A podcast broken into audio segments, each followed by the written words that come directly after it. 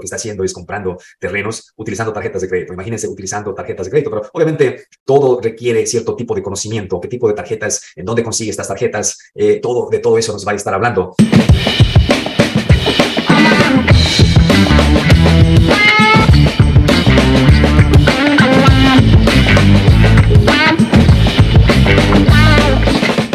Siempre decimos que para invertir en bienes raíces necesitamos dinero, pero no necesariamente tiene que ser tu dinero. Y, eso aplica hoy para este caso. Juan David, ¿cómo estamos, hermano? Saludos, maestro. Buenos días. ¿Quién es Juan David? ¿En dónde vives? ¿De dónde vienes? ¿Cuánto tiempo llevas aquí en este país? Cuéntanos un poquito de ti. ¿Tienes familia? Eh, bueno, mi nombre es Juan David, yo soy de Colombia, llevo aquí aproximadamente cinco años y vivo en el estado de la Florida. Ok, eh, ahí aprendiendo todavía el inglés, estamos en eso, no es un inglés bueno, pero no ha sido como un límite para comenzar en este mundo de las inversiones, que es lo que a veces son los frenos mentales que mucha gente se coloca, ¿no? Capital y el idioma. Entonces, eso es lo que vamos a compartir un poco. Ok, ¿hace cuánto tiempo empezaste en esto de las inversiones de bienes raíces? Eh, hace más de dos años. Y ahí, o sea, como que te, llamó la atención y dijiste, tengo que, aprender esto y, te dedicaste y tomaste acción. Correcto, sí, comencé a buscar un poco más de información, pero en ese caso el tipo de inversión que había, eh, que era Flip o el método CAR, eh, tienen una mentalidad como muy escasa. Entonces yo decía, no, se necesita mucho capital y solo contaba con una tarjeta de crédito en ese momento. Entonces yo le íbamos a buscarle, pues, cómo nos beneficiamos con esta tarjeta. Y con la primera tarjeta fue que compramos un primer terreno en las subastas de Tax que son las subastas de los condados, por la gente que deja de pagar impuestos. Ok, se te prende el foco, dices, ok, voy a hacer bienes raíces. Ahora eh, te encuentras con el, el, el, el, gran muro que todo el mundo se encuentra, hay dinero, ¿de dónde saco dinero? ¿Qué tanto dinero necesito?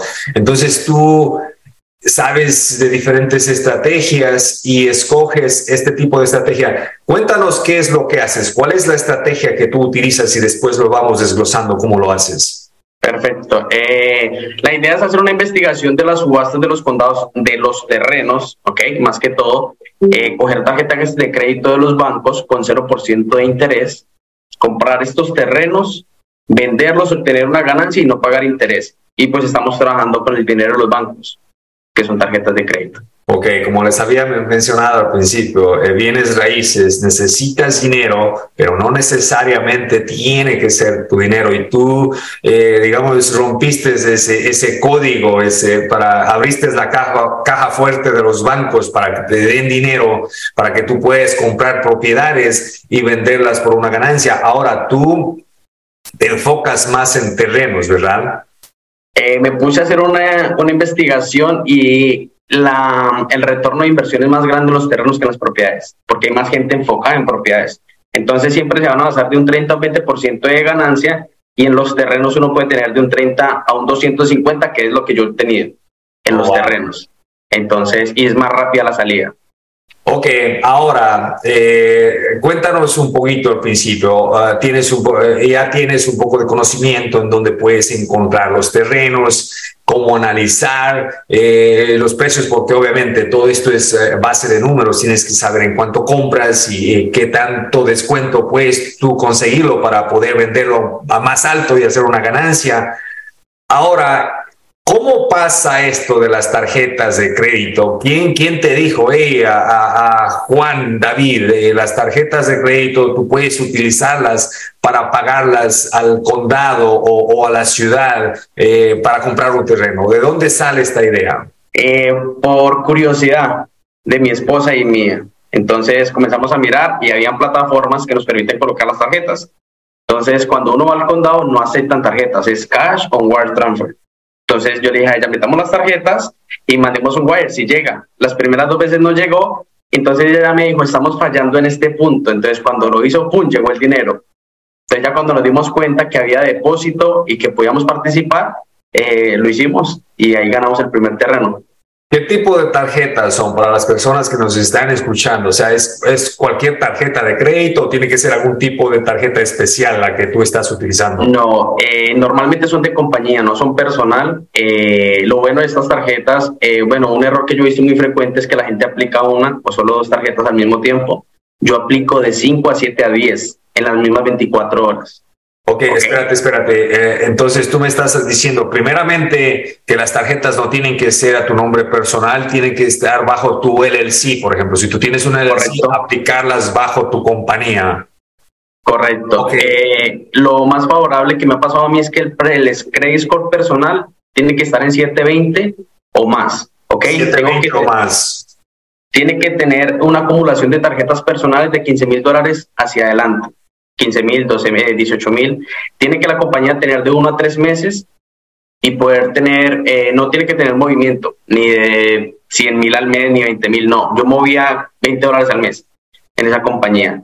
Eh, pedí 10 tarjetas, 7 tarjetas al mismo tiempo en la primera ronda, primeras 24 horas y me aprobaron 92 mil dólares cuando comencé en este proceso. Ok, tú aplicas y ahora ya tienes capital. Ahora tú sabes que puedes utilizar este capital de las tarjetas para comprar terrenos porque hiciste un transfer y este transfer le llegó al banco y como tú dices, los terrenos, eh, ¿cuáles son los precios? Dame precios de los terrenos, uno económico, un alto, más o menos. Eh, pues de promedio lo que más he comprado han sido de 8, 10 hasta 35 mil dólares, 36 mil.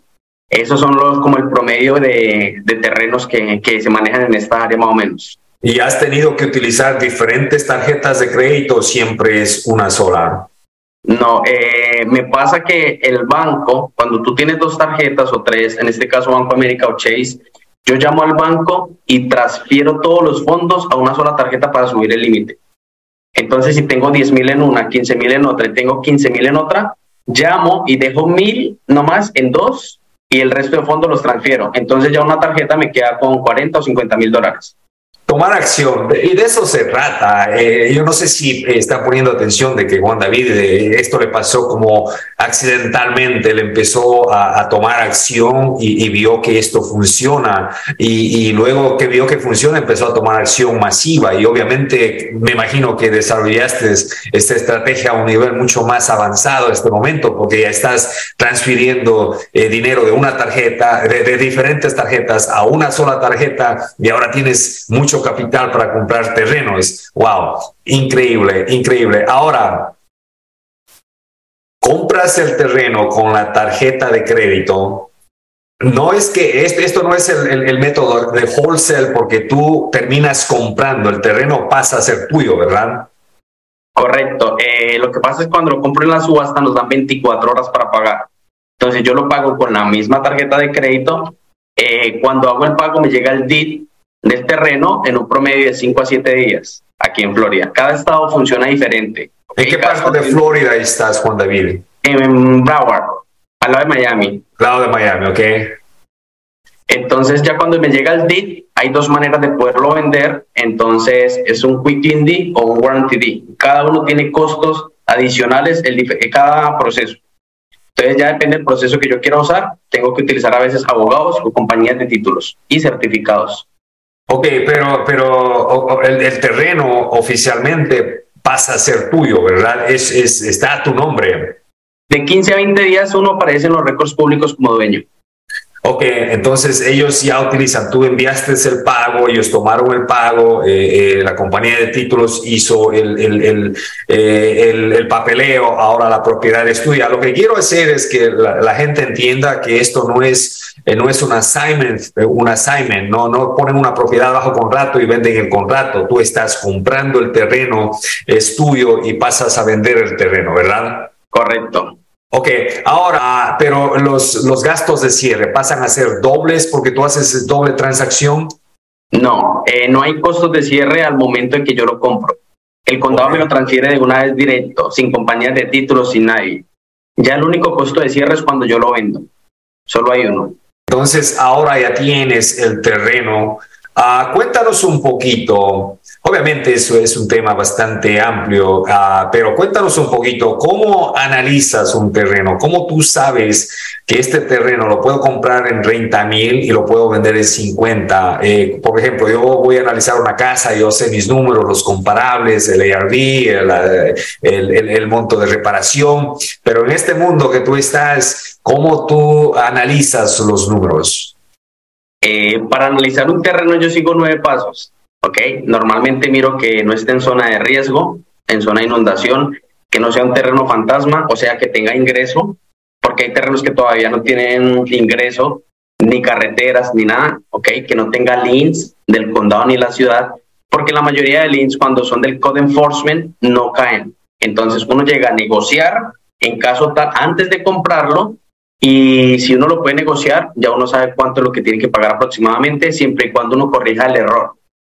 ¿Ok? Y ya después uno hace los comparables porque es el número más, más importante, sabe cuánto vas a apostar, cuánto oro vas a vender, qué gastos hay de por medio y cuál va a ser tu ganancia. Estos, eh, estas subastas, digamos, son online o tú vas a algún lugar a una corte, por ejemplo? En Florida hay 57, 17 eh, condados que son presencial, el resto son en línea, pero hay estados que la mayoría son en la corte para que puedan ir a ofertar. ¿Y cómo tú consigues esta información de dónde están los terrenos? ¿Cuándo se va a hacer la, subasta de tal terreno y cuestiones así? En la página directa del condado, uno ingresa, por ejemplo, Broward County Tax Diesel y te va a decir la fecha, te va a botar a la plataforma que manejan ese tipo de subastas y te van a decir cuándo vienen las subastas. Ok, todo es conocimiento, señores, todo es conocimiento. Necesitamos, cuando estamos invirtiendo, ya sea en la estrategia que Juan David nos está hablando, cuando estamos aplicando el método CAR, eh, eh, Fix and Flip, todo lo que es bienes raíces, todo es conocimiento y necesitamos estar enfocados, necesitamos aprender a cómo funciona el negocio antes de entrar a, a invertir en bienes raíces. Eso es muy importante. Juan David, ya aprendimos de, de las tarjetas de crédito, eh, que puedes aplicarlas, puedes conseguir dinero que no es tuyo para tú invertir. Uh, estás eh, pagando 0% usualmente, es dinero gratis prácticamente. Imagínate si tú vienes a un Harmon, el, eh, lender te va a cobrar 12%, 12%, dos puntos. Tú estás utilizando dinero gratis, eso, eso me encanta. Mira, la única vez que yo personalmente utilicé tarjetas de crédito fue mi primer fix and flip porque me quedé sin fondos, me quedé sin nada y así igual accidentalmente, o sea, dije, ¿y ahora qué diablos hago? Ok, empecé a aplicar por todas las tarjetas de crédito y con eso compraba en Home Depot y me ayudó a sacar ese flip. Pero de allí para adelante, honestamente, no he utilizado esa estrategia, pero yo he escuchado así poco que hay gente que utiliza tarjetas de crédito para hacer sus, eh, sus inversiones y tú eres un ejemplo perfecto. Me encanta. Muchísimas gracias por estar aquí con nosotros. Ahora, David, ¿qué les dices a las personas que, que todavía están en la banca, que están allí pensando y todavía no toman acción? Eh, yo estaba ahí también y que nada va a pasar si uno no da el primer paso y perder el miedo, porque cuando yo compré el primer terreno yo estaba así. Yo decía, yo no sé si cometí un error, si perdí el dinero, ahora qué hago, si hice mal los números, ¿por qué lo compré tan barato? Porque uno de los primeros fue que yo compré en 7.600 y lo vendí en 28.000. Y yo dije, no, ese terreno debe tener algo malo. Yo creo que lo compré y cuando salieron las cosas bien ya uno va perdiendo ese miedo. Pero si uno no hace eso, no va a pasar nada.